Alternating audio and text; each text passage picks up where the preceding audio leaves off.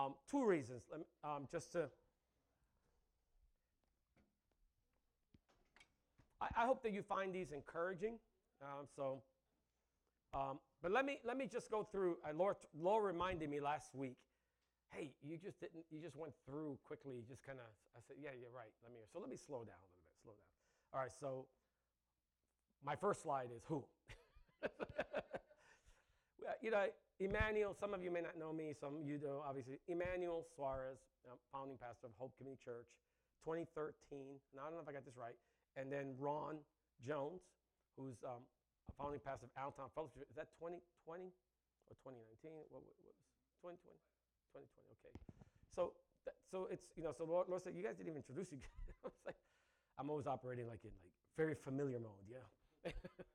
but, you know, Laura reminded, no, you just didn't say. So, Emmanuel, right? Ron, you know, and um, and so and what and what's what's going on? Well, so th- what's the purpose of all this? You know, so here I think we have a, you know, th- to provide a, a, formal opportunity, right? Um, you know, we could do this, you know, informally, but you know, we want to be open. We want to be able to include you in this journey, companionship in a journey of making decisions, especially important ones in the church we want to, we want to be um, open. And so we want to provide a formal opportunity for both congregations, not just ours, right? Because there's um, two things to happen here.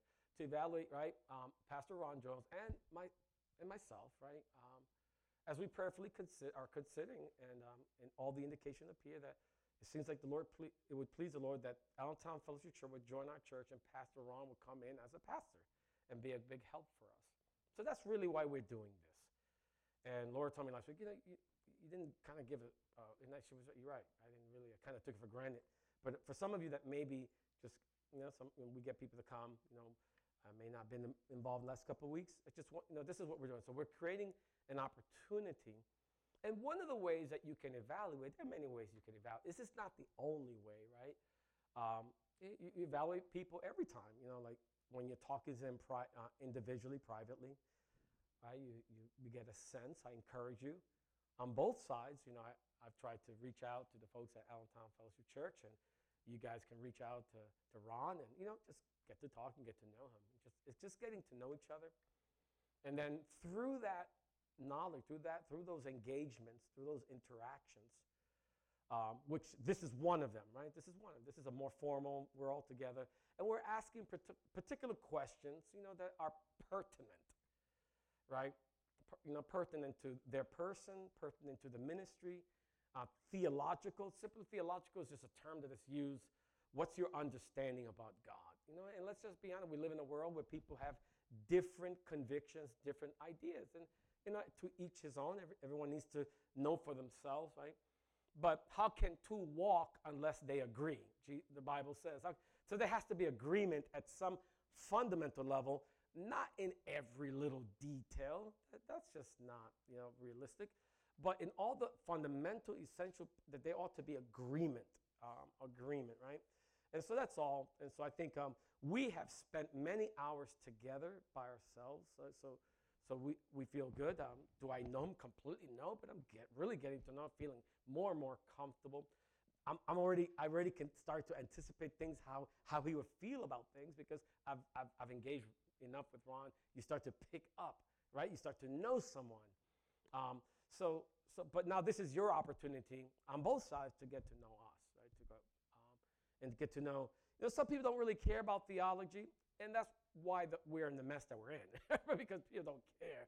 So every Tom, Dick, and Harry that passes through the pulpit, you're just like, hey, you know. But it's good to be like the Bereans. You know who? Do you know who the Bereans? Who are the Bereans? Does anyone know who are the Bereans? Yes. So, and who was the preacher? Was it Joel Osteen? Paul. Paul was the preacher, and the, and the Bereans said, Paul, whatever. Let's, you know, like that's good, right? You know, oh, he's Apostle Paul, and I'm going to go to scriptures to see what they what he has to say, and if it comes, amen. So the scriptures become our our our rule of faith and conduct, right? The scriptures. No man, Moment I go off straight, put me on the side. Dump me, find the first septic tank and pour and put me in there. right? As soon as right, it, I don't matter, right? Ron doesn't matter. The Word of God matters, and and we only matter to the degree that we can be aligned with the Word of God. Amen.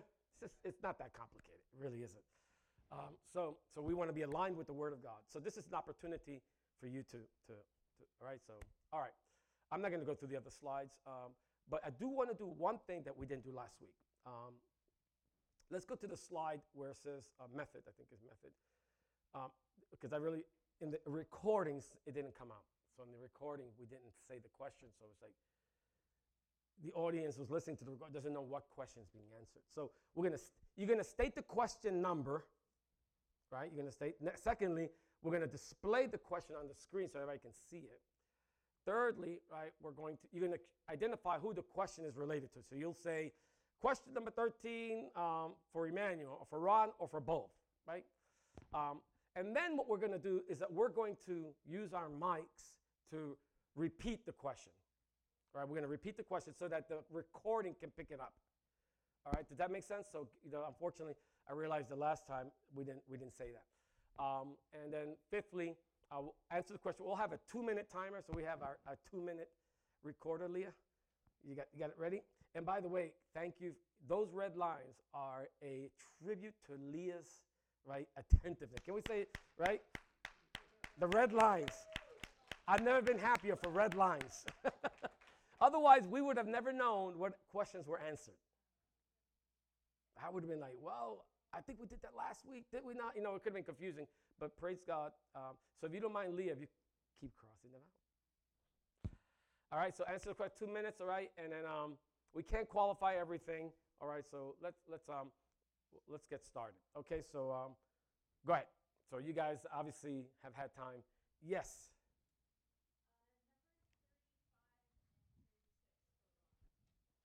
so let's go 35 first.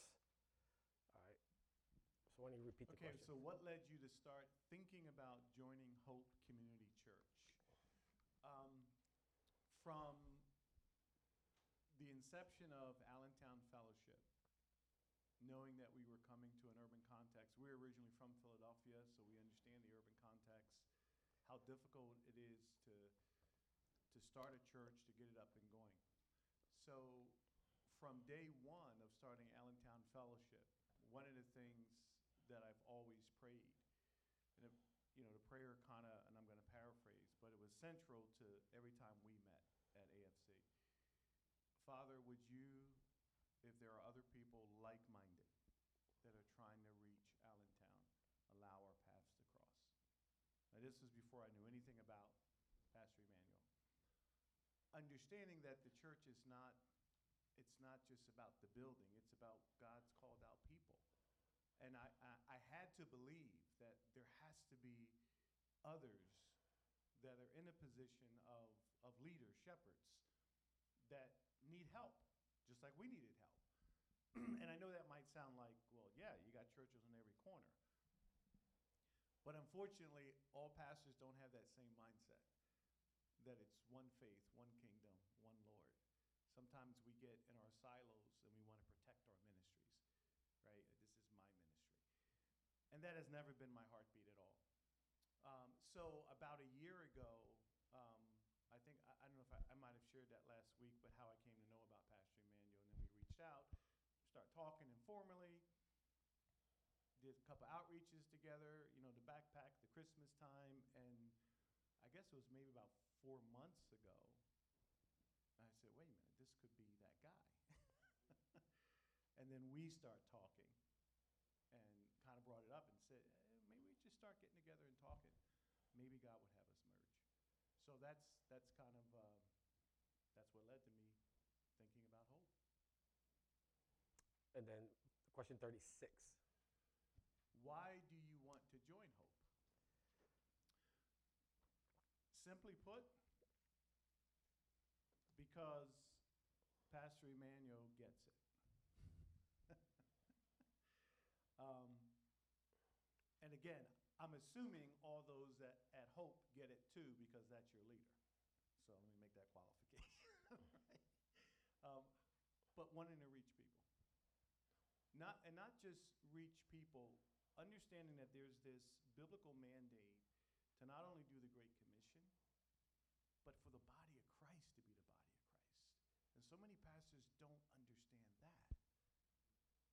Like you as individuals, if this is where you're going to choose to worship with a group of believers, you, the people, are the church. And there's a mandate for you as believers. Encourage one another, rebuke one another, confess your faults to one another. Like there is this guarding of the local church, growing in the knowledge and the faith of Jesus Christ that is so important. And he's passionate about that. And that's biblical. And I'm passionate about that.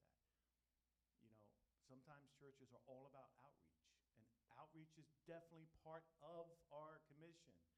But you have to start with the house of God first, the called out saints already. Sometimes, you know, churches will send people all the way over across the world and they got people in their own congregation that are hurting. And they've never been ministered to. So, so he understands that. Um, so why do I want to join Hope? Because you guys are about that, and that's what AFC is about. Um, so I, I could say some other things, but that's that's essentially what it comes down to. So, any follow up? Does that clarify?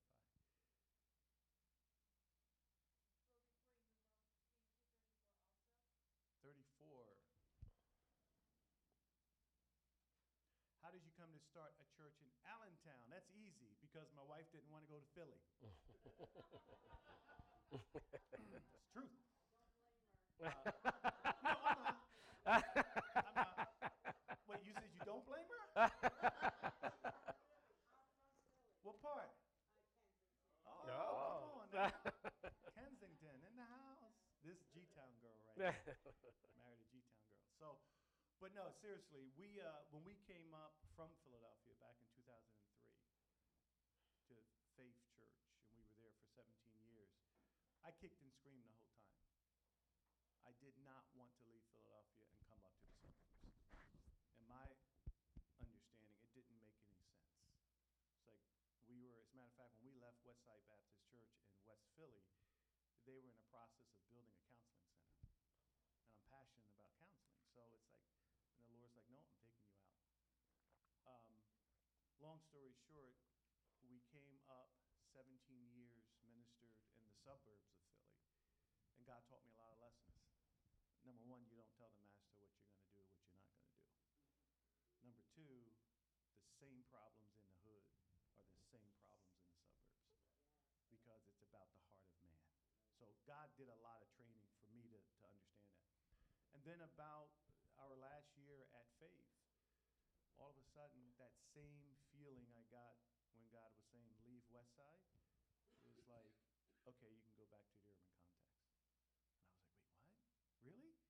Like, you learn, yeah, you can go. And I went to Monique and I said, I feel God calling us to go start something, take a dying church, but in the urban context. What do, what do you think about Philly? That would be the natural place to go, right? She's like, nope. God, did, did I miss it?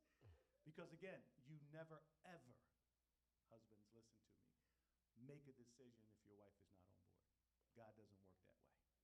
So I was like, so anyway, long story short, I was like, okay, maybe I missed it. And then, of course, we knew about Allentown. We know some of the pastors in the area. What about Allentown? That's urban, smaller, same issues, but smaller. And then she was like, well, maybe. so then we started checking out Allentown, and she was like, okay, I could, I could see Allentown. So that's, that's how we came to start the church in Allentown. Is that, I didn't misrepresent you there, did I? The, the smile says it all. Okay. I think we had a question in the back, I Oh. think. Yep. What, what? 55. By God's grace, in what direction or goal do you have for the church in the next one to three years? This is for both. Good question. One, of the, one things I like about, uh, about Ron is, um, oh, that's right. Yes, thank you. Question number 55. By God's grace, in what direction or goals do you have for the church in the next one to three years and the next 15 to 30 years? So, yeah, this is a great question. Um, but, but, but to be specific, there's two areas of passion in my heart, and I think he already, he already mentioned it. One is to see the house of God healthy, people loving. So, loving one another is like priority. Obviously, loving Christ, really, really loving the Lord, right? Uh, loving the Lord. That's that's the, like that's like foundational. You, we can't love each other unless we're loving the Lord. Um, the only reason I'm putting the stress on loving one another is because the New Testament takes for granted that you that you love the Lord, and it puts more of the accent on loving one another because I think that's why our, problems, you know, struggles. So a new commandment I give you, love one another. Jesus said. I asked, I said, why didn't you say a new command I give you, love the Lord your God with all your heart? He, he's trying to rephrase it, I believe, for a reason, and it's because he wants to put the stress. Because the battle for us is going to be one another. So, so loving one another, having a healthy church that truly loves one another, right? So that's more of a an in-house desire to see. And then if we could take it further, um, prayer. I, man, I, I would love to see the church be strong in prayer. You know, really crying out, like in the interceding and really being an instrument of God to pray, really take the concerns that God places in our hearts with people and really intercede in a, in, a, in a corporate way that really, like, I love what Book of Acts, when the church prayed, the building shook, right? That there's a place when you've heard the Koreans pray, you, you, you've seen, I've seen even my own small church in, in, in the Bronx, they prayed. That's what I, I, I would love to see a prayer, a, a, strength of prayer that I think reflects one, you, you can't have that unless you love the Lord, right? Number two, those prayers are fueled by compassion for others. So I think prayer is a wonderful inter- intersection between loving God and loving your neighbor, loving your brother. That you that it, the greatest expression of that love for God and for people is in prayer. I, that's kind of so that so I, I could say a lot more we, we, one of the things I love about Ron is that we're, we're, we we can dream. We can dream together. It's, it's, we, we've been able to go back and forth the last few days, the last few weeks. It's just been like, oh, oh, oh. you know, so so there's a lot that we can say, but we, we're limited. So um, yeah, I would just build on those two things and, and just say, yeah, again, part of my passion is biblical counseling. Um, and, and I would love to see this church not only know how to navigate through their own issues biblically, but then to see God raise up some that would say, you know what, I want to learn more how to do that so that I could even help the community. That's a big passion of mine. Um, and the other thing about this question is we both firmly believe, and I believe the Bible teaches it. You know, a lot of times churches come out and say, here's the 20 things we're going to do. But they don't stop and, number one, say, who has God brought to you? Because you're to do the work of the ministry. We're to equip Mhm, you, mhm. but you're to do the work of the ministry. Amen. So part of answering this question is is you all. What do you feel God has gifted you to do? We know scripture says God has gifted every one of you. Every one of you. Why? For the equipping, for the building up of the body. He's talking about the local body. So some of this direction goals Mhm. rest on you.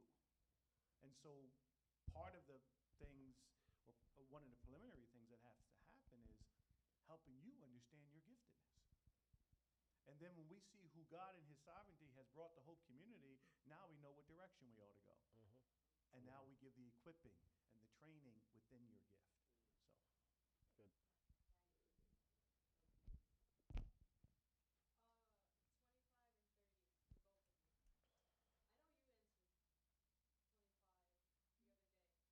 Good. Yeah, okay. We took the whole we, we took all of Thursday to answer this question. Thursday's, you know. So I'll let you go. 25 and 25. So question number 25. Okay. what is your view of the role of women in the church? Yeah, we could we could say a lot on this, but I'm glad we only got two minutes. Clock, go. I, I, I, I do believe that the the role of pastor elder is given to men in the church. I, I, I do hold to that. Um, there are brothers in the lower churches that I know who do not hold to that. They hold to a more um, egalitarian view, and, s- and, and, that, and I'm not going to get into all those arguments. However, that being said, I believe that some churches totally minimize the use of women mm-hmm. as a reaction to the male role being that of the pastor, elder, leader of the church. And I and, and so I do believe that women again, I go back to the other question, God has gifted everyone, including women. Mm-hmm. So what are those gifts that the women have in church? They need to be able to express those giftedness. And, and I don't believe that that is deduced totally to just one thing. Women are allowed to just teach children in Sunday school and do nursery. I, I, I- don't believe that's, that, well, that's it. That's the totality of what a woman can do in the church. I do not believe that. Um, so with that being said, um, I, I- believe when it comes to the pastoral position, the elder position, that God has designated that to be male. But there are other positions and roles that women can hold in expressing their giftedness to build up the body of Christ. So I'll, I'll leave. Yeah, um, b- b- very s- the same place, you know, where uh, men are called to. God calls men to lead. It's their responsibility to lead. Um, that's the ideal, and then woman, you know. So it, it, when Eve was created, she was called. Um, um, God says, "I'm going to make what a helper." So helper. So we just stick with the word of God. Women are gifted in helping ways incredible. Let's just be honest. Women, I've seen women. If, you, if you've been in our church for any time long, if it wasn't for the women in this church, we would we wouldn't have a church because the women are helping not just the physical material needs, but prayer. Our biggest intercessors here are women. You know, so so so a, a woman carries a large, I believe, a very large. She helps in the kingdom of God in all kinds of ways. But to lead, that's a man's job. That's very controversial nowadays, and it really should not be. And the, and the studies have shown that most women want someone, a man to lead. Doesn't mean that they're in, that they're not useful. Women are very useful. Are you kidding me? If you read uh, Proverbs 31 and how she adorns the house, well, women adorn the house of God. So, so beautifully. Now, I, I've been on both sides of the camp with people who have chastised me because I don't use women enough, because I don't put women to lead as pastoring, right? I'm like, we're not, we don't want, we're not going to do it. We don't feel like. Now, could there be exceptions? Maybe. I'm saying, like, because men oftentimes drop the ball of responsibility. Let's be honest. Um, when men fail to lead, God will step up and make a woman, right, do what sometimes a man is was supposed to do. And we have that example in Deborah. But that's not the design, that's not the framework. So, men, we need to lead. We need to rise up. One of the burdens that I've had is trying a hard time raise real men of God after, after his heart. So, but woman, yes. So I think our views are very similar. Um, and so there's much that a woman can do and, and, and, and take real places of responsibility. You know, don't, don't, you know, don't let the word help limit. You can have, you can be responsible, but leading is a different, is a different distinct role that is given to men. In the back.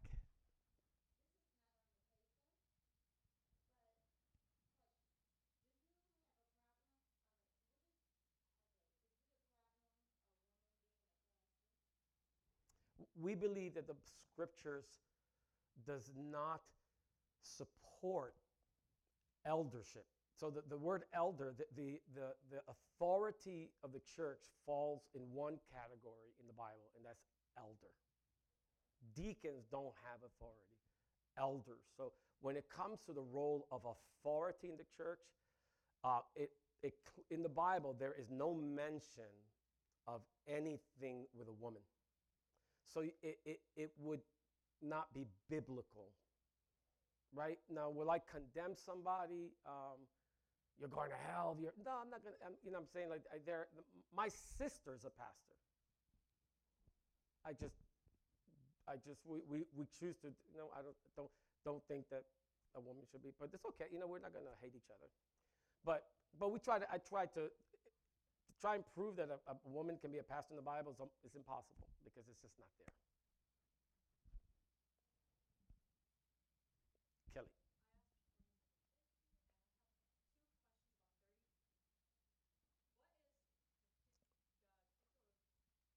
Oh, dichotomy and trichotomy.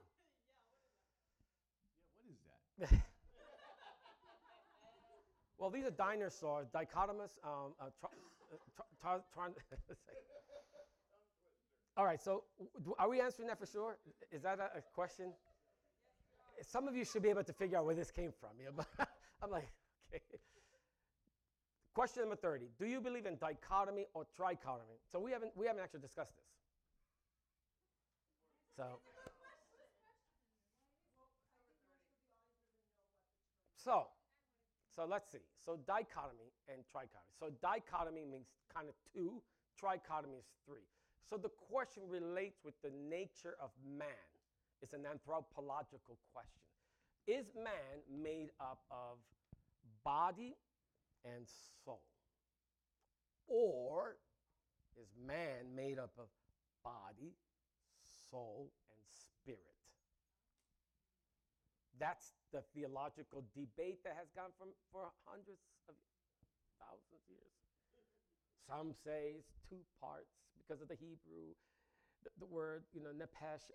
Like- so is it is it two or is it three? What do you guys think? You know, let me throw it back at you guys. Yeah. yeah. So Great question. Uh, that, that, that's a great question. I, does it matter? Why does it matter? I think it matters because I do believe, and I'll- give my cards out, I do believe, the, it seems to me that the Bible shows man is made of three parts. Um, let me just give you, for the sake, so you can see, you know, um, now, now people might say, well, you know, um, you know, that doesn't prove it. But to me, you know, I, I, I don't know. I just, my, my view of scripture is like, just like, you know, let's not get so complicated. Like, um, so let's go to, um, let's see, um, um, second, First Thessalonians chapter um, five. But if you're, you, I have wonderful brothers in the Lord that have a dichotomous view. I love them. It's so totally fine. Totally fine. To me, this is a non essential. Non essential. That's why we, ha- we haven't even discussed it, because it's, a non essential. But, you know, if you have to pull, put me in a corner and I have to answer the question, well, I'm going to say, now may the God of peace himself sanctify you completely, and may your whole spirit, soul, and body of the, be kept blameless. That's the way I'm going to answer you, right? I, I, I don't, I don't have any words for myself. Say, now may the God of peace himself sanctify you completely, and may your whole spirit and soul and body be. Uh, how many? do- How many parts are there? Three. Uh, like, like I'm not that complicated. I'm like, to me, it's pretty straightforward, but but that's okay. There are people that say, well, well, I don't. I, I'm not sure how they answer this one. I think I've heard someone say, well, you know, spirit and soul is the same. I'm like, well, but why would Paul? Why would Paul say, now the may the God of peace, peace, peace? No, he said it once. Like, just, just, just like, well, he makes it, he's making a distinction. So I, I think it's three. What do you, what do you think? No, I, I, I, know we haven't talked about this, but I kind of land there too. Um, verse, you, verses, love the Lord your God with all your soul, mind, right? You look at Adam when Adam was created. There he is, created, right? He's flesh. Okay, there's part one. Then God did what? Breathed his spirit in him. There's two. And Adam became a what? Living soul. There's three. So again, I think it's uh, one of those in-house debates that theologians like to have with cigars. I don't smoke. but those guys who have these debates usually have cigar guys. Maybe that's why. That's right. But anyway, so that, that that's that's where I would fall trichotomy. So I have a number of questions, but also follow-up question to this statement. Being that when Jesus died when he died, he allowed us to have the Holy Spirit in us. Does that mean that prior to him dying, we didn't have the Holy Spirit Uh, in us, meaning there was no soul? Great question. So I've thought about this whole thing with right. So I was like, hmm. So I think, uh, uh, and again, I, these are things I, I can derive from Scripture, but I think when Adam fell, he died. What died? I think I think there. Why why spirit? Because John says, "Those that worship God must worship God in what? In spirit and truth." So it seems like, and the gift of the Holy, not soul, it's not the, the Holy body, it's the Holy Spirit, s- leads me to believe that at the fall, something died spiritually in man. Um, so in a sense, there's a death. So, so I, I, I'm comfortable saying this, that now whether it can be proved by scripture, you know, I'm, I'm not. I'm comfortable saying that the unredeemed man is two parts. The, the regenerated man. I, I, like that. Something is fundamentally missing in the person who does not know Jesus Christ. Now, obviously, there's a lot more than just a component of your essence, whatever.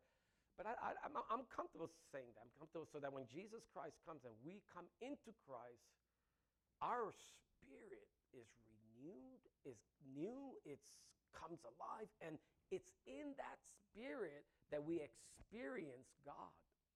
So it's that's the bridge. It's not through my body. My body is under death. My soul is just feeding my right. So, but my spirit has been renewed, and it's that spirit that communes with God. So I, I see that having been having been an unregenerate man, and now having been a regenerate man, I there's something on the inside I can't control that loves God, always talking to Jesus. Right? I didn't have that like 40 years ago. Uh, everything on the inside was like the Mets, food, sleep. like, like you, you- say it was just like a whole different movie, you know. But now after Jesus Christ and the Holy Spirit came in, it's like I never forget it when I first became saved. It's like I can't stop this praying machine on the inside. I have a praying machine. Stop it! Stop it! Hi, oh, Heavenly Father. It was, like, it was like it was like beautiful. It was like communion with God all the time. Pray without ceasing, right? But that's because the Holy Spirit has renewed. So yeah, great, great, great. You know, sometimes those things are, are you have to think about that. Uh, That's right. And then Amen. My, my actual question was number 14. 14 go. Question 14. For both. Ooh, well, good, good, good question. These kids, these kids are throwing some good. Do you, do you know? Do you know the origin sin is? So that's a technical term in, in theology. I did. What Um, is your understanding of original sin? Right. Um, so again, I'll give you the two-minute answer because um, Bible says that sin and death came into the world through Adam. So in Adam sinning, being our representative, if you will, of the human race, every human after Adam now is born depraved, separated from God. uh-huh. So David says, In my mother's womb, I was shapen, crafted in iniquity. I was born dead, spiritually stillborn. That's the way I like to look at it. Alive but dead, right? Ephesians says we were dead in our sins, right? But then we were made alive, right, by, by God. So Adam through his disobedience, through him severing the separation, the fellowship between he and God, holy God, that now is passed down to every human being. So that's, I'm, I'll rest. You want to add to that? No, that's pretty much it. And the distinction is made because not everybody believes in original sin. Right. So a lot of people say, no, I don't believe in original sin. And, and so Original sin, like you said, is the, the conviction the, that the Bible teaches that the moment you are conceived, you are conceived in sin. In other words, you're doomed to hell. Period. You don't have to commit crime. You don't have to smoke crack. You don't have to do anything. You are already, because of Adam, not because of anything that you did, because of Adam, you come into the world a loser. it's like, like, like, like we're, we're losers. We hate God. You don't have to be trained to hate God. The, the, the, the, the, the seed is already there. It, it just has to germinate. And every little co- child, just look at them at the age of two, and they want to rip that car out of your hand because that car is mine. They, who taught them that? Did they go to seminary to that? Nope. It's already in there. You know? so, so, so that's important because there are people that deny that. Once you deny that, you got real big problems. Because the, the cross of Jesus Christ, it diminishes the sacrifice of Christ. So, so we have to, we're, we're guilty. Whether we you don't have to do anything. You don't have to be good. No one's good. No one is good because of original sin. No one is good. Nobody's good. Get that out of your mind. We're not good. We're not good at all. We're rotten to the core. Only Jesus Christ makes a difference. Right? A, lot of people don't. There are people that didn't want to sing this. Can you believe? There are people that didn't want to say, Amazing Grace. How sweet the sound that saved. Don't, no, no, uh, no, don't say wretch. You're not a wretch. Can you believe there are people saying that? You're not a wretch. We're wretches without Christ. Amen? So, sin, very important doctrine. It- it's, it's the idea that we're lost apart from, we need a miracle. No good works will ever erase the sinful nature. No good works.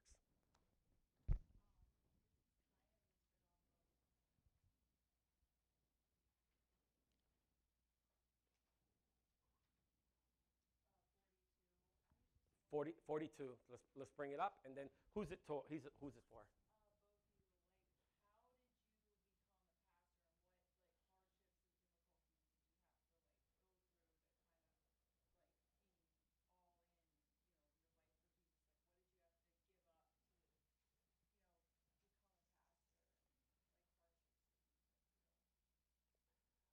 Um, so it's, it's a, this question is uh, just more generally broad, like what was the most difficult time in your ministry? But what brought us to be, um, it's a separate question. So which one are you more interested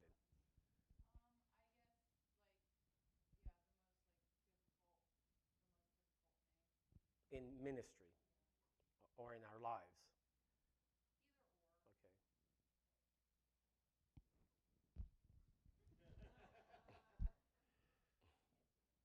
What was the most difficult time in your ministry? Wow. Well, I'm going to say probably the most difficult time was confronting a pastor who was very established in ministry. And yet there were some things in their character that I saw, and so I confronted it. Um, and this was a plurality of elders, kind of like what Pastor Emmanuel said last week, kind of equals, but there's one leading, right? Equal among, how did you say that? Equal. First among equals. First among equals. So he was the first among equals, and so I went and confronted. Um, in love, it was not received. So then I brought another elder with me, which is the biblical way to do it. And it was not received. And so, to make a long story short, um, that confrontation probably lasted for a number of months. Um, and it got to a place, and you know, Monique knows best because obviously she's my wife and felt, saw me wearing it on. Many times I wanted quit the ministry. And I said, you know what, this is, why am I putting myself through this mental anguish when all I'm trying to do is get somebody to see, just do right? So that actually led to me um, writing a resignation. And at that time, again, although I had been on staff for a number of years, I was still the newbie, if you, if you will. And these, you know, other people had been there for 20, 30 years. And everyone began to just kind of, wow, Pastor Ron, you know, I think you just have a different opinion. Da-da, and it's not, this is, bigger than a difference of opinion. These are some character issues. So long story short, um, I told Monique, I said, I'm going to resign. I'm going to resign. So I wrote my resignation. And that was probably the most hardest thing I've ever written. And when I went to give it to the chair of the deacon board, he said, could you just hold it for 30 days and pray over it? I said, I don't need to pray over it, man. I just, but when, it, when somebody says pray over it some more, okay, fine.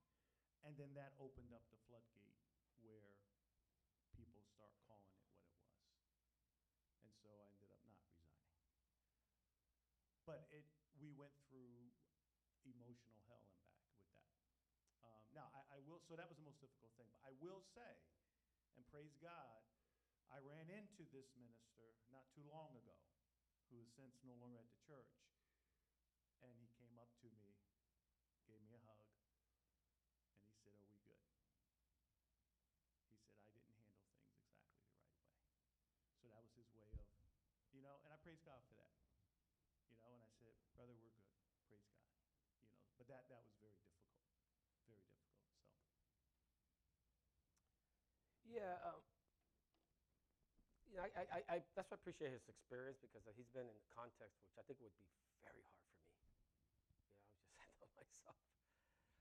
But um, so his, you know, but I've had, I've had, um, you know, recently. Not, I- I think I, I, I actually shared with the church maybe a few weeks ago that one of the most hardest things happened to me about a few weeks ago, and um, and that one, you know, and in the ministry, the ministry is hard. You know, in the ministry you're called to die and to suffer. It's a call to die and to suffer. Um, in, in every sense of the word. Um, and it just it's, it's Isaiah 53, you know, just in your life. But you know, this one this one affected me a lot. Um, this was more personal in the sense that it happened in the context of the, of the ministry.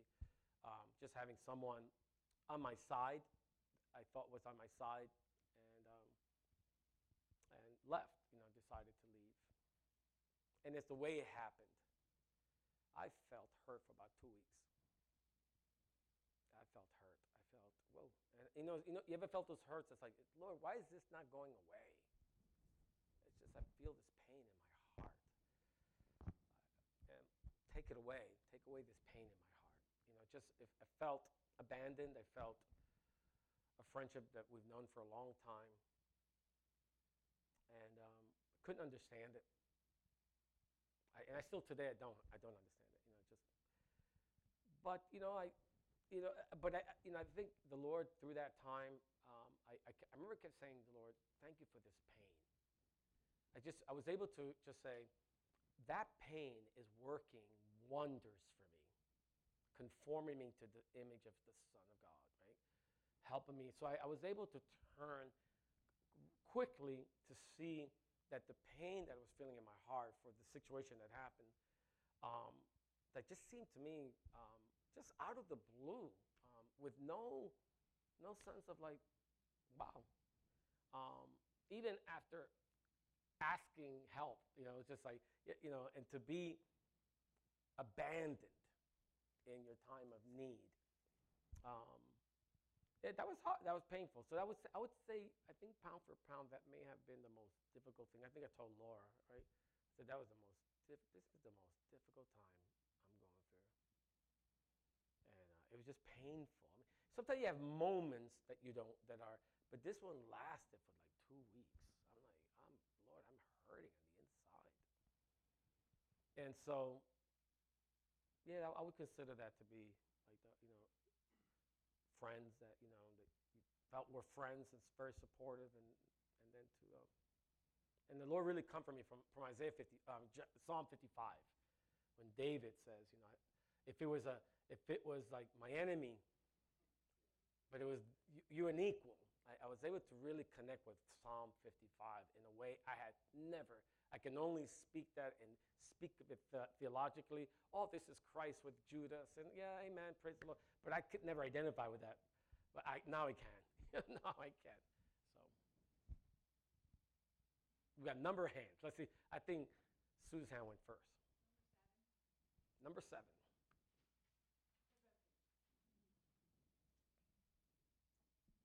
Can you share one especially memorable way God has answered prayer for you or someone in your household?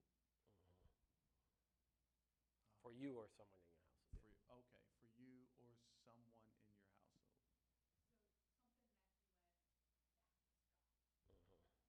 Yeah, well, I think us meeting. I mean, that's the one that's right there. Um, I, I shared the story of how, did I share the story of how I met Pastor Emmanuel? Yeah, last time in a thrift shop and all that? Yeah, yeah, Okay. yeah. So, um, but no, really, that, that, that, that really is. I mean, I, and again, yeah, Pastor Emmanuel said it, you know, it's hard to describe what it's like to be a pastor unless you're a pastor. It is and can be, not that it needs to be, but sometimes it is, one of the most loneliest things to be and do. And I'm not saying that to cue the violins, uh, it's just, just a reality. Uh, when you look at the Apostle Paul and he talks about, I forget where it is, he's like, even now I'm both hungry and I'm shipwrecked, and not to mention the anxiety of the churches. I'm like, yes, brother, yes, I feel you, right? Um, and, and, and so I think what's harder, or what makes it even more difficult, is when you meet other pastors that don't get it. Right? So, so now you both are in a difficult role, and then, like, you don't get it. This is all about you. You're making the ministry about you. Come on, man. It's not about you. It's about Christ. Rally around, hold each other accountable, pray for one another, right? So, so when you find somebody that's like that, and uh, look, I'll be honest. This person that I just talked about with the most difficult, one of the most difficult times, started out that way. So you say, well, here you go. How you know Pastor Manuel might not end up like that, or you might not end up that way. And we've talked about that. Because I said, you know, I, I scratch my head and say, Lord, what is it? And when you come to the place where you can't take rebuke in love, you're done. Because we're all human and we can all go off. Right? So we have to keep that humility. But but that is something that obviously in light of where we are right now, that is something that's at the forefront of answer prayer because I've been praying for this since day one of AFC. Not knowing what it was going to look like. And we've just been plowing away, doing what we're doing. Just how can we reach Allentown? How can we? But but but this has always been the prayer, Lord, if you would bring someone along, another shepherd, because I know the work of the ministry is so difficult. So that will be my answer prayer. I'm kind of living it out right now. So it's not so much in the past as far as memorable because it's like happening. Yeah, I agree that this is this is, you know, there- there's so many I have in my mind, but um, I mean, the way the Lord met me, I praying, Lord, for my cancer, you know, not knowing what the journey looked like, and just asking Him, and Him meeting abundantly. Like, Lord, may I never miss, be able to have a Bible study, thing like that. I mean, specific prayer requests where, where, where the Lord was able to sustain me pretty much. Um, but I think about this building. I think about the, this, this building. You know? like, I, I, I would have this, I would look at this huge building and I would ask the Lord, Lord, you know, nothing is too difficult for you. Like- and we were such a, it was a small church. I've always been a small church. And we look at this building, and and um, and I just, for the kids' sake, my heart, you know, there were specific ways I prayed to the Lord because of the children. Keep us as a as a as a, as a testimony of stability. And when the Lord answered, the, just miraculously. And I'll never forget one time, you know, I, I had an architect come in, and um, and this guy was just so discouraging. and he's going through the building. He says, "Oh, oh, forget it." you're gonna need to get like a whole archi- you know, engineering with uh, um, uh, air volume per square footage. Like, oh, you're gonna have to put this and you're gonna have to put that, and it was just like using all this language I didn't even understand. You're gonna need this, you're gonna need that. Just the plans themselves, like fifteen thousand. Bang, bang, bang, bang, bang. And I'm like, wow, Lord. And I'll never forget. I'll never forget as he's talking and he's just rambling. So I stayed back. And the moment he gives some distance between me and him, I felt the Lord say, It's yours. It's like, it's like the, when the Lord said, um, remember, remember when um, I think it was Jairus' daughter coming and somebody said, Oh, don't worry, don't bother the master. Uh, she died already. And Jesus turned to him and said, What did he turn to him? Remember? Fear not, only believe. That, that was my moment. It was like the Lord saying, and He will do it. And that took some time, but the Lord just miraculously, I mean, with the financing, the more, I mean, it was just like one miracle after another, God just providing. And sure enough, you remember the day we closed, and I was on cloud nine. I said, oh, wow, this business is ours. I, I was just so amazed. I was just so like overwhelmed. And you, some of you guys know some of the story of I went through, how the Lord, how the owner calls me up and says, oh, um, by the way, don't forget to pack your bags because I have a tenant coming in. A, a guy's going to come by the building, and he specifically asked for your space. I'm like, you serious? And I said, hey, Jay, is there anything that we can do to counter offer? Silence? No, my friend. I'll never forget. I should write a book called No, My Friend. no, my friend. I mean, I, that echoed in my mind. No, my friend. For weeks, it was basically game over. He said, I need you out by the end of September. And I remember, Laura, I called you. I said, I said, I can't tell the church. And I just prayed. I said, "I'm- I'm going to my room to pray. Lord, I think you told us this building is ours. So what can you do? I don't. I didn't want to. You know, I, I didn't want to. Sometimes it's not good to so you know, I just I just went to my room, prayed, and I said, Let, let's pray. Let's pray. And so every time I walk through this building, I feel like Sarah holding Isaac, laughter.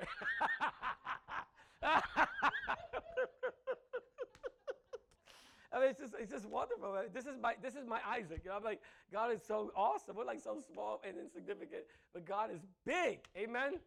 And that's what I love about our journey. It's been we're small, but our God is big. So yeah, yeah.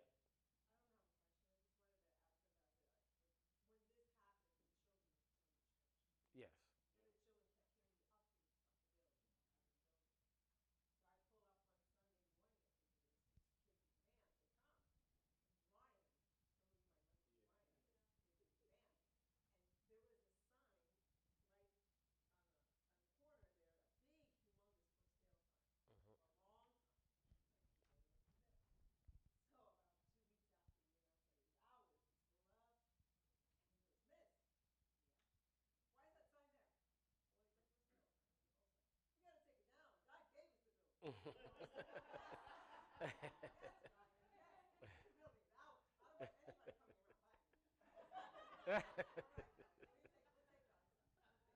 yeah, it's like wonderful. They rejoiced when we told them. Remember that? They, they jumped up and down and yeah. Leroy.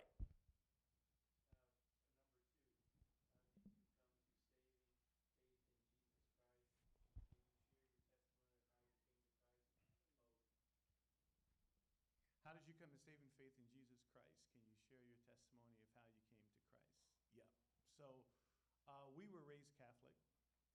Um, and the reason we were raised Catholic is because my father found out that if you are Catholic, you can go to Catholic school at a 50% discount. and we were raised in the hood, in very bad neighborhood. And the last thing he was going to do is send his eight kids to the local public school. So there you go. We got catechized and went through communion, went through the whole bit. I became an altar boy. Father, forgive me, it's been two days since my last confession. I served communion, the whole bit. So at that age, I'm thinking, I'm a Christian. Um, what's interesting is my mom, all throughout these early years, would always pull me aside and say, Ronald, are you saved? And it always confused me. I said, Mom, I'm an altar boy. How can I not be saved? So it was actually my mom, because my mom and dad did not have a good marriage. So it's not like I didn't grow up in a Christian home. You know, um, my dad's motivation was education. My mom was a true believer. And so she would, she kept asking me, and I remember I, I, I, I was like, why does she keep asking me if I'm saved? I go to mass, I go to communion, I go to confession, I do the sacraments. Mom, I, and then she would always say, son, that does not make you a Christian. So constantly, constantly. So I get up coming out of middle school into my high school years. And again, she's like, son, have you accepted Christ? I said, Mom. And see, this is, and some of you may realize this, when you talk to someone who's a Catholic, it's very difficult. Because if you were to ask me, do I believe Jesus Christ rose, died? Uh, absolutely. I said the Apostles' Creed every Mass. Suffered and died on the Pontius Pilate, right? Third day, rose again, and ascended to the Father. And so people would scratch and say, well, no, I think Ronald is saved. He knows the gospel. You have to go a little deeper and you have to ask a Catholic this Are you trusting only in the death of Jesus Christ? Now, a true Catholic will tell you, well, no, because it's ongoing grace through the sacraments. And that's what my mom knew. And that's why she kept saying only. So I remember um, to my room and I was like, God, I thought I was a Christian, but I, I ask you to save me on the merits of Jesus Christ alone. And it's amazing that for the first time in my life, I didn't, you know, the, the stars didn't open up and, you know, everybody has different experiences, right? I continued to go to Catholic Mass. That's all I knew. And all of a sudden, everything was different. I'm listening to the priest, and I'm like, this feels so empty. That was the Holy Spirit. I didn't realize what happened. Then a friend of mine invited me to uh, a Church of God because he knew I played the saxophone. He said, Man, we need a sax player. You want to come? So I went just to play the music. And that's the first time I heard somebody actually open up the scripture and preach a sermon rather than like a little 15 minute homily. And then it's like my heart was just, I wanted more of that. I wanted more. So then I eventually I left the Catholic Church. So that's that's kind of how I came to know the Lord, and from there it's God's grace and growing in the faith and knowledge of Him. I need to answer that? I think they said both. They're not sure if you know the bro. Uh,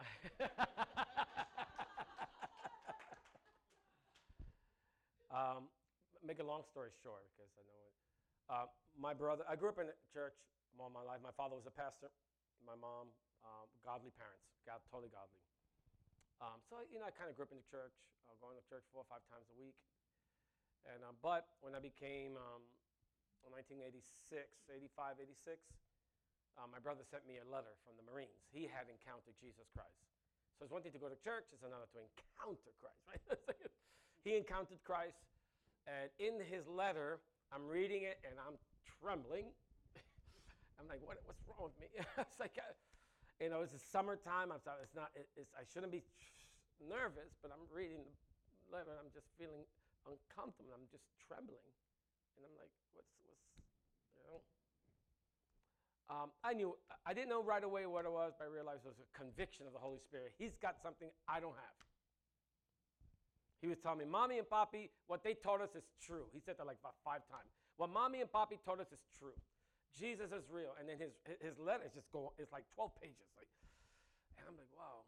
And I'm nervous. And I, and I put the letter down and look at the mirror and say, ah, well, I'm uncomfortable. I'm uncomfortable with this. You know, uh, little by little, um, after reading the letter, that's when I began to like have a dialogue with Jesus and say, I just knew, had a dream, you know. This is the influence of my Pentecostal church. Jesus coming, the rapture was taking place. And I, in my dream, I open the shades, I see saints in the air, and I'm not in the air. And I'm like, Jesus. And in my dream, I cry out, Oh, the Lord, please take me. You know, like, and in the dream, I, I bend down and I feel myself leaving, and I wake up. That got me like, okay, I got, I gotta get, I gotta, you know. So whatever, whatever reason, you know, I, I think it was a, a dream that the Lord allowed, you know, just because it was in my, my within the scope of my world, uh, my Christian worldview, and it, it triggered. And yes, Jesus is coming back, and I just wasn't ready. I wasn't ready, and so I began to pray, and really got saved in prayer. Um, after my brothers, no one else ever talked to me. You know, my father, but not really. My, after my brother's letter, um, I began to pray. I would, I would come home from school and pray for four or five hours in my room. And I would be like, okay, Lord, Jesus, I don't know who you are. I don't know you. I don't know you from Adam. I don't know you from Santa Claus. I really don't know you. I've heard a lot about you, but honestly, I, I really know you. And every day it was just like, ah, I'm talking to the walls. So I'd have this dialogue with myself for four or five hours. I was just like in the room. Start to read my Bible a little bit, but you know, um, but I kept it up. I would come home, take my bag, put it down, lock my door, close the door, boom, from like three to about seven, eight at night. Just praying. In the bed on the floor, saying, you know, I, I want to know you, but yeah, I don't know who you are. I don't even know if you exist. But little by little, by little. I remember the one thing I remember saying is like, well, I know one thing about love, and that if you, if you are love, then you're gonna come to me, because love always goes to be with the person. I remember saying that, and for some reason, there's something about that. And sure enough, little by little, I got consumed in prayer. And it's uh, the only thing I wanted to do. Just, it, it, it was still work. It was still not like easy, but there was an engine that was turned on on the inside. And I believe God, through that process, brought me to Himself. And um, when I when I leave that, maybe four to five months later, I go back to school. I'm a totally different person. My whole mind has changed. I started going to church, and um, you know, and, and so it was a process of prayer that the Lord changed my heart. My brother's letter brought conviction, caused me to pray, to seek the Lord in prayer, and and in that process, God changed my heart. All right, I think one more, and then we're gonna. We're ready, right? Pretty much. Yeah, we've got one more question. Um, ben.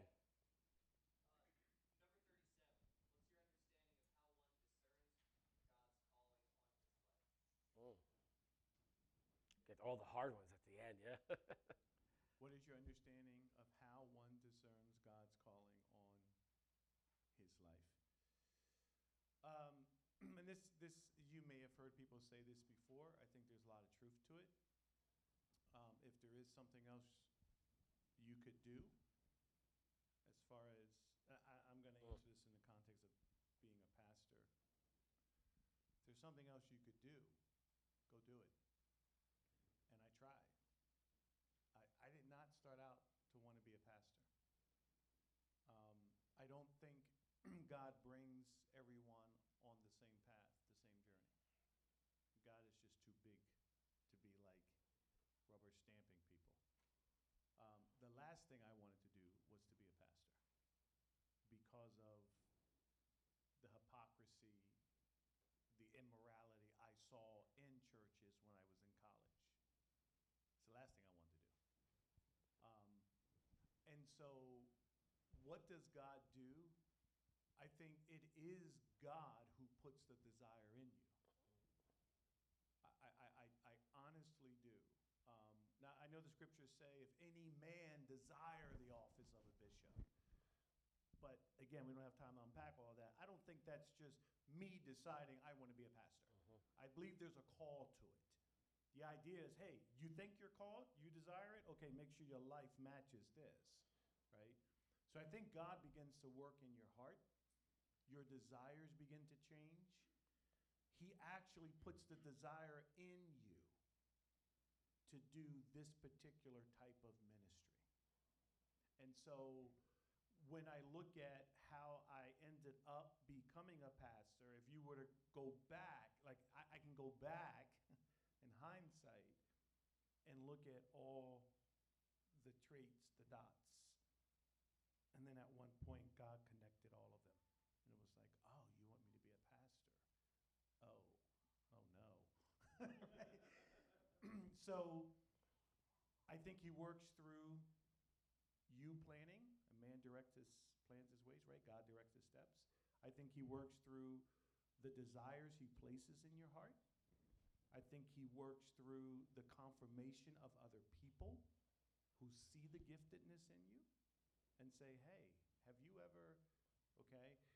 Um, and then I think lastly, um, you're not satisfied with doing anything but that particular thing. Because I think once God puts a call in your life, you won't be content until you're functioning in that call. So, Yeah, um, very good. I mean, there's different ways to approach the question. Um, I'll, I'll, I'll focus it more from point of view, just general, not necessarily all, not just, not just ministerially, but you know, although everything is really ministry, and that is um, delighting yourself in the Lord, and He will give you the desires of your heart. Um, the idea that um, putting a lot of stress on really enjoying Jesus Christ for yourself. And then out of that enjoyment, right, it's amazing how out of that enjoyment comes mission. Right? Um, if you're, I was looking for that passage, I believe it's in Mark, when the Lord calls the disciples that they might be with him.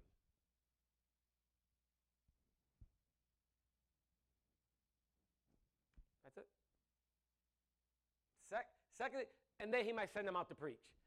But first, right, first is be with him, enjoy him, delight in him, sing songs to him, have fun with him. Have you ever read your Bible? Uh, Jesus has a great, I think the Bible has a great sense of humor. I know you guys know that. Sense of, I, I every time I would read my, I'm just laughing. Like, this is so funny. You're just delighting in the Lord and just enjoying Him. And let delight yourself in the Lord. Enjoy Him. Make Him a true delight. You know, a lot of people use Jesus. You're not going to use Him. He's a person, just like you, just like me. He wants to be loved, and He wants you to. love, He wants to love you, right? He wants right. There's there's a relationship there. It matters to Him. It matters. So I always tell people, just delight in Jesus. Have fun with Him. Spend time with Him in prayer. Read His Word. Delight Him. And don't worry about, oh, what are you calling me to do? Is it to um, give out bread? Is it to like, you know? And we get caught up in the mission and we get caught up in all the things that we have to do. But, but just fall in love with Him. Delight in Him. And it's amazing that when you do that, before you know it, you, you start to feel what He feels. And He opens up your heart to, you know, to things that He wants you to do. And, um, and that, that, that's, that's been my experience. You know, just I came to know Christ and I wanted things, you know, in the Lord, but then the Lord would not give them. So I learned the discipline of finding all that I needed in Jesus. And then out of that well of just enjoying Jesus, I love to spend time with Jesus. My favorite thing to do is to be alone with Jesus, right? I mean, being with you is close. Really, trust me. But, but, but there's just a joy being with Jesus. And then, you know,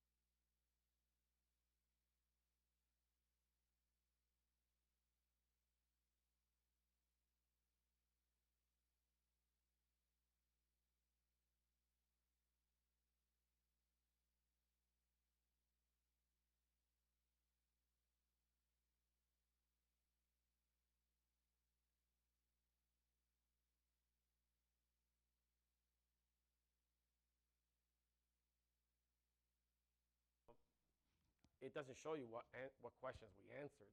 So, but take it home. You can read it, and um, and we're going to continue next week. The reason, let me just bring a little bit of update. The reason why we're doing this continuously is because um, Ron did share with me that there, you know, there there are factors outside of their control. One of them is the space that they were renting is no longer going to be available starting, uh, I believe it was this month or next month, starting in August. So that so, and with all the meetings here that we're having, there was no point of him paying for July. So I said, hey, no problem. We are going to expedite the evaluation. We're going to dedicate this month, month of July to just be together. I, I don't think we need a lot. And to release that burden so they don't have to, you know, we don't need to delay this anymore. So we think we have plenty of time in July to evaluate things and come at the end of July. We'll just simply um, come up with a decision. Um, I think it's going extremely well. Feel the Lord is in it. I trust you feel that too. So it's just go finalize it. We're not, you know, in any rush, but we'll finalize the process by the end of the, Aug- by, by the end of July. We'll continue next week. We'll have continued opportunity. But I think this is clearly a gift from God to us. So, but we'll continue next week. Continue to pray, and and we'll we're gonna we're just gonna move forward. This is the beginning of a good thing. Amen. So we're gonna we're gonna eat. Let me pray as we we end. And now, like last week, we prayed for the food only to go to the fellowship hall and wait 20 minutes for a man to come to pray for the food. And I was like, um, I thought we prayed for the food that, you know. so where's Laura? That's the problem. I think she was not she was not here last week. I thought I'm not told that we already pray. Oh wow! So so let's um, pass along. We don't have to pray over there. We can go make the lines, get your food, and eat.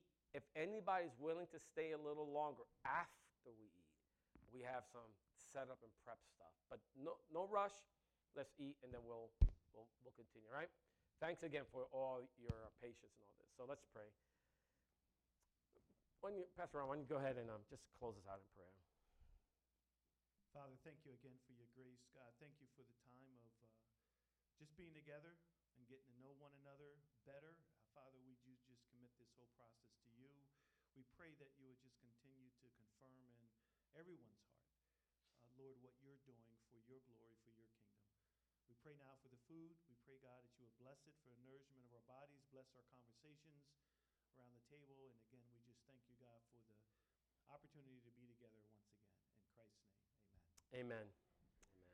So you can walk back once you pass those double doors, make a left, and then the fellowship hall to your right.